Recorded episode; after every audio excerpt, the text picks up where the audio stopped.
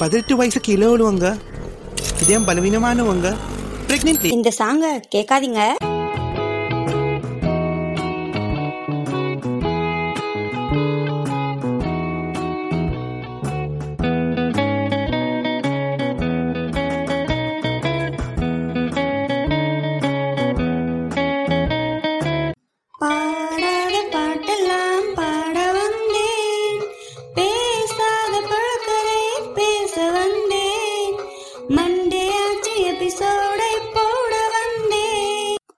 ஆயிடுச்சு எபிசோட நான் போட வந்துட்டேன். ஹாய் ஹலோ வணக்கம் வந்துடும் நமஸ்தே நமஸ்காரம். ஸ்வாகத மக்களே welcome back to our show இது ரசி டிஸ்டர்ப் பண்ணுறோம் நெக்ஸ்ட் மண்டே வந்தாச்சு. நானும் உங்களை டிஸ்டர்ப் பண்ண வந்தாச்சு.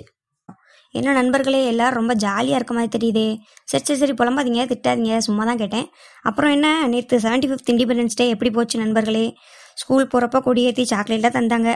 நேற்று ஒன்றும் இல்லை. என்ன டிவியில் நிறைய ஷோஸ்லாம் போட்டாங்க. பட் பார்க்க தான் டைம் இல்லை. சரி உங்களுக்கு அக்கா இல்லை தங்கச்சி இருக்காங்களா? எனக்கு இருக்குது ஒரு ஃபிஃப்டீன் இயர்ஸாக பதினஞ்சு வருஷம் என் டார்ச்சர் தொல்லை வெனஸ் பையி சண்டைக்காரி இப்படி பல ரூபத்தில் என் உயிரை வாங்குறதுக்குனே பிறந்து வந்திருக்கா. அவள் யாருன்னு தானே கேட்குறீங்க அவள் தான் என் தங்காச்சி. என்ன கேட்குறீங்க அவள் பேர் என்னன்னு கேட்குறீங்களா சரி ஓகே பாட்டாவே படிடலாம். அவள் பெயர் ரீமா. பண்ணுறதெல்லாம் ட்ராமா கொஞ்சம் கூட மதிக்கிறதில்ல அக்கான் கூட நினைக்கிறதில்ல. பண்ணுறதெல்லாம் திமுறி இனி பண்ணால் அதை தவறு. எல்லாரும் திட்டுறீங்கன்னு புரியுது பட் இனி ட்ரை பண்ண மாட்டேன். பயப்படாதீங்க. என் கஷ்டத்தெல்லாம் பாட்டாவே பாடிட்டேன். அக்கா நீங்கள் ஒருத்தி போஸ்டிங் வாங்கி உட்காந்துருக்கேன் அக்கான்னு கொஞ்சம் கூட மரியாதை இல்லை. இதுவரை அக்கான்னு கூப்பிட்டது இல்லை நானும் அதை எதிர்பார்க்குறதும் இல்லை. பட் எல்லார் வீட்லையும் இதே நிலமை தான் நினைக்கும் போது I am so happy daily சண்டை அடுத்து இதெல்லாம் நடக்கும்.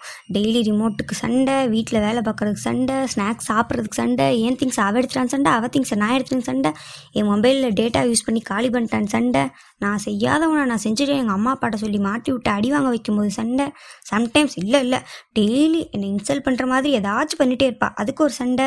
சரி விடுங்க கேட்க முடியலண்ணா இதெல்லாம் எல்லாருக்கும் புரிஞ்சிடாது டெய்லி சமாளித்து நாளை ஓட்டுற அக்காக்களுக்கு மட்டும்தான் தெரியும் தங்கச்சிகள் எவ்வளோ அவர்கள் என்று.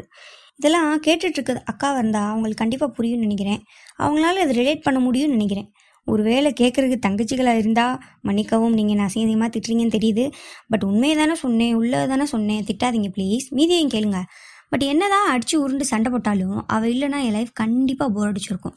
அவள் என்னை அக்கான்னு கூப்பிடாம இருக்கலாம் அன்பாக என்கிட்ட பேசாமல் இருக்கலாம் கேவலமாக திட்டியிருக்கலாம் முடி பிடிச்சி இழுத்து அடித்து உருண்டு சண்டை போட்டிருக்கலாம் என்னை பிளாக்மெயில்ஸ் பண்ணியிருக்கலாம் அப்பா அம்மா கிட்ட போட்டு விட்டு திட்டு வாங்க வச்சிருக்கலாம். இப்படி எவ்வளோதான் அவள் பண்ணாலும் அவன் மேலே இருக்க பாசம் கொஞ்சம் கூட குறைஞ்சதே இல்லை. தோணும் அவள் அப்படிலாம் பண்ணுறப்ப அடிச்சு மண்டை உடச்சி கைகள்லாம் உடச்சி அவளை சாவடிக்கணும்னு தோணும். பட் நான் ஒரு அடி அடித்தா அவள் என்னை பத்தடி அடித்து கோமால போட்டுருவா. தேவையா வம்பு? ஸோ டீலிங்லாம் வாயிலே வச்சு அவளுக்குமே என் மேலே அதிகமாகவே பாசம் இருக்கும் எங்கேயுமே விட்டு கொடுத்தது கூட இல்லை. பட் என்ன வெளியில் காட்டிக்க மாட்டோம். அவ்வளோதான் நான் இல்லாமல் அவள் இருக்கவே மாட்டா. நான் வீட்டில் இல்லைன்னா என் ஃப்ரெண்ட்ஸ் கூட வெளில போயிட்டா எங்கே போனாலுமே ஒரு ஆயிரம் தடவை ஃபோன் கால் வந்துடும் என்ன பண்ணுற எங்கே இருக்க? எப்போ வருவேன்னு? நான் கூட பைப்பில் பாசத்தில் கேட்குதுன்னு நினைப்பேன். பட் கடைசியாக சொல்லும் வரப்போ ஏதாச்சும் வாங்கிட்டு வா அப்படின்னு சொல்லும். எனக்குமே அவள் வீட்டில் இல்லைன்னா ரொம்ப போர் அடிக்கும். உங்களுக்கு ஆள் இல்லைல்ல அதான். பகலில் நாங்கள் நிறைய பேசிப்போம் சிரிப்போம். அதே மாதிரி நைட்டு அதை விட பேசி சிரிச்சுட்டே இருப்போம்.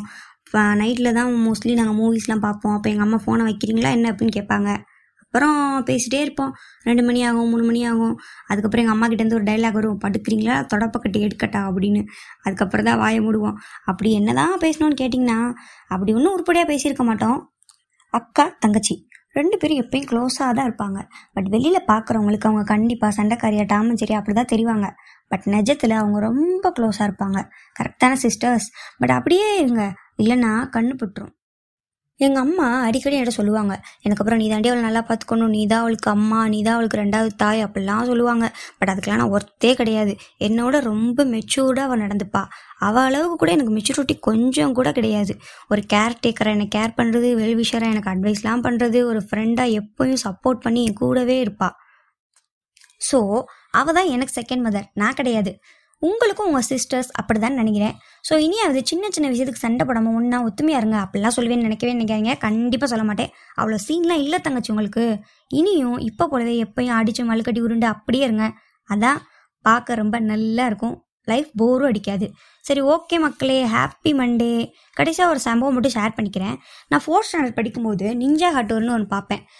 கார்ட்டூன் ஷோ அந்த சோட்டா பீம் டோரா அந்த மாதிரி. அதில் ஹீரோ வந்து நிஞ்சா பிளேட்ஸ் சரட்டு சரட்டுன்னு பறக்க விடுவார். அதே மாதிரி நானும் பண்ணுறேன் வீட்டில் இருந்த சீடியெல்லாம் பறக்க விட்டுக்கிட்டு இருந்தேன்.